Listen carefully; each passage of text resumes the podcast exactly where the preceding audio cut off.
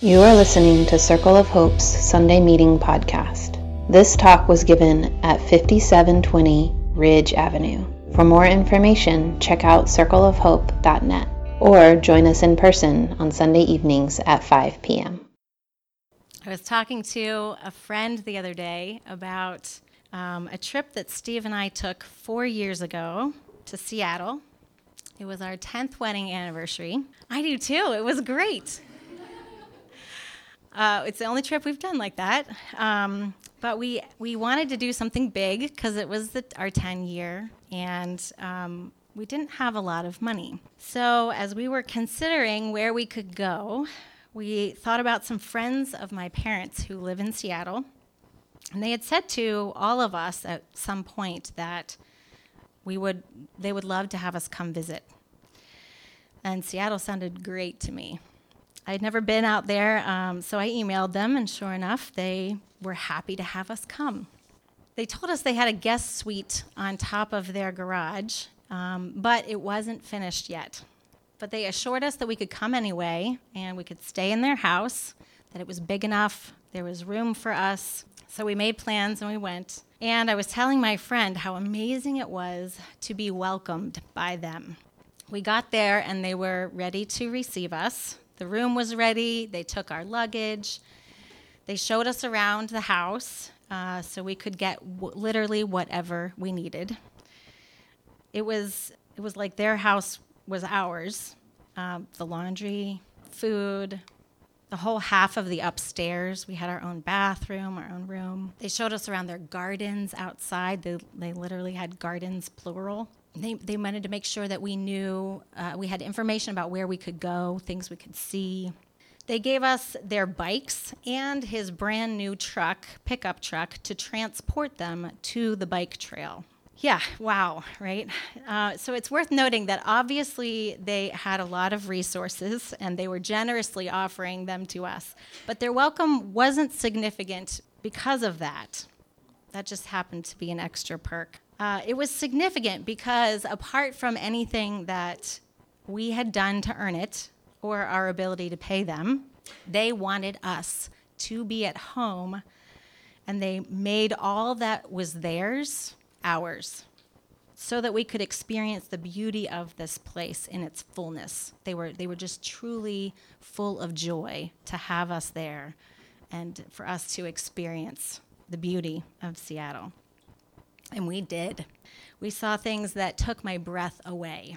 And of course, pictures don't do it justice, but I'm going to show you a few anyway, because uh, I know that you understand that the experience of being there is so much more than this image, right?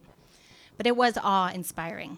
Being physically next to this massive redwood was, was comforting. The staggering beauty of these mountains quieted me. And the icy cold glacier runoff of the stream was a relief to my inflamed feet. I don't think I got that picture in there. Their garden, oh, there it is. Sorry, there's the stream. The intricacy of the flowers in their garden just held my attention. I just sat there in the mornings meditating and taking in the beauty. Their welcome allowed us to have this transformational experience. Advent is for that kind of welcome. Not only are you welcomed here, but we are being welcomed by Jesus. We are the strangers being welcomed by God into this new home in Jesus, paradoxically, as he makes his home in us. Through the birth of Christ, God is extending his cosmic welcome to us in a form that we can receive and relate to in the flesh of Jesus. God is saying, All that I have is yours. Be welcomed. I have anticipated your homecoming and am ready to receive you. Let me take your baggage. Don't worry, there's room for you. There's so much I want to show you and so much I want you to experience. I am making a way. And the beginning of this Advent journey starts with the prophets because the people of Israel were a people who were longing for home. They were longing for freedom from their oppressors. and to be at rest as a nation. And at times they were so desperate to end their suffering, they forgot that God was making a way for them.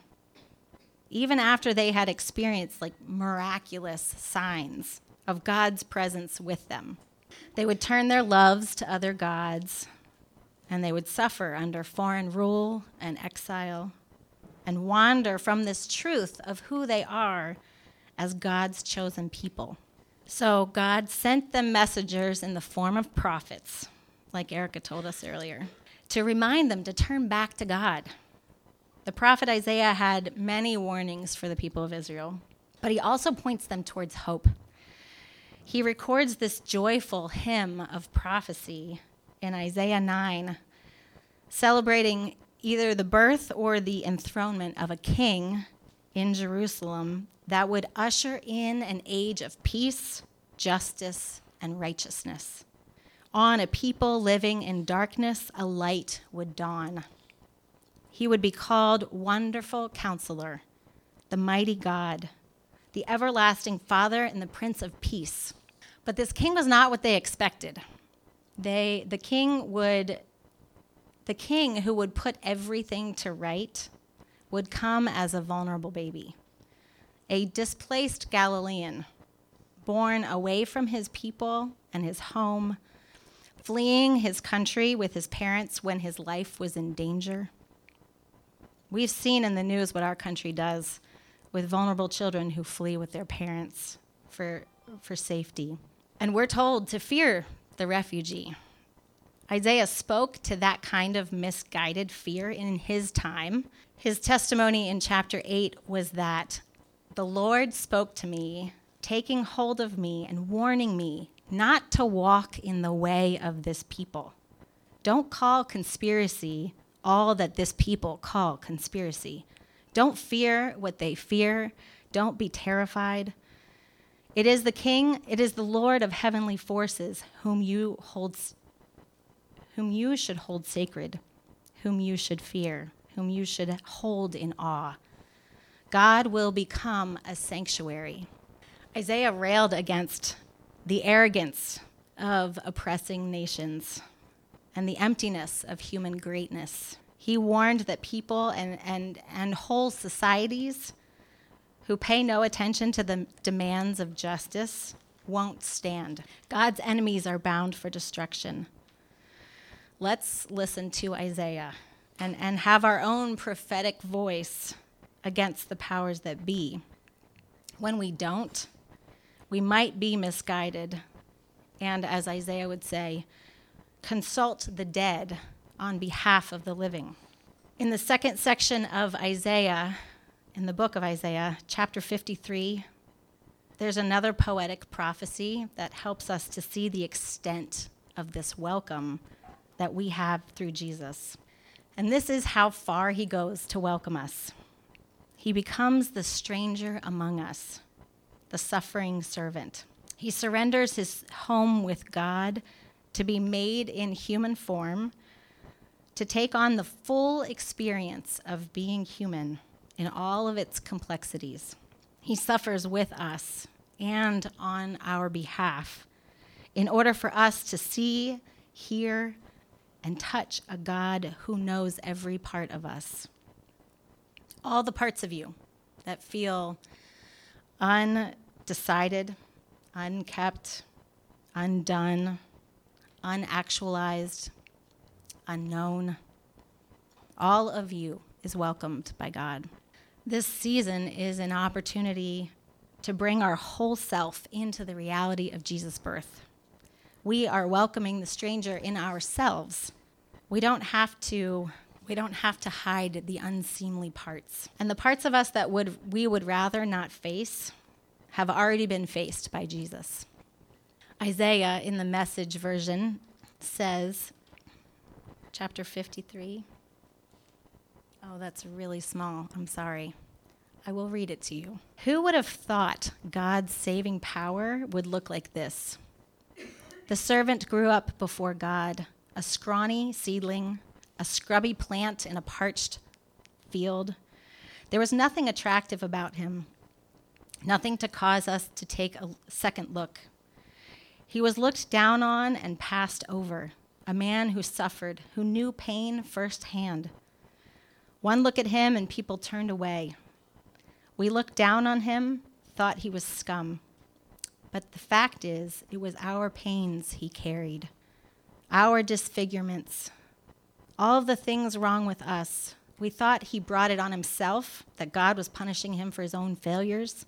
But it was our sins that did that to him, that ripped and tore and crushed him. Our sins. He took the punishment, and that made us whole. Through his bruises, we are healed. My cell was talking about, uh, was asking some real, raw questions about sin and about how a belief in Jesus dying on the cross connects to our everyday lives and the lives of the people that we see and hear and touch. And there's all sorts of things that you can know and read and study about atonement theories. We've written a lot about that um, for you online. But I want to point us to the invitation that God is making to us through Jesus in Advent. It's not about a set of beliefs, but an embodied invitation through a servant king whose kingdom is so upside down from the way of the world that he was despised. He was a stranger. The welcome that God is making through Jesus is a tangible human one because he experienced all that we experience. The stranger in you is welcome too. He knows, Jesus knows the strange and estranged parts of you. Advent is like a home in Seattle where your arrival is anticipated. Everything is yours, where you get to experience something that takes your breath away. It might help you to go to a place without words, a place in yourself that feels strange even to you. There is space to release unacknowledged sorrow and shame. The darkness of doubt and fear can be exposed to the light. You don't have to make sense of it all before you come to Jesus. Welcome your own self. For you are the stranger that Jesus is welcoming, and his welcome is good. He is called Wonderful Counselor, Mighty God, Everlasting Father, and Prince of Peace. Thanks for listening to Circle of Hope's Sunday Meeting Podcast. If you want to talk about it or get connected to a cell, you can find one under our Connect dropdown at circleofhope.net.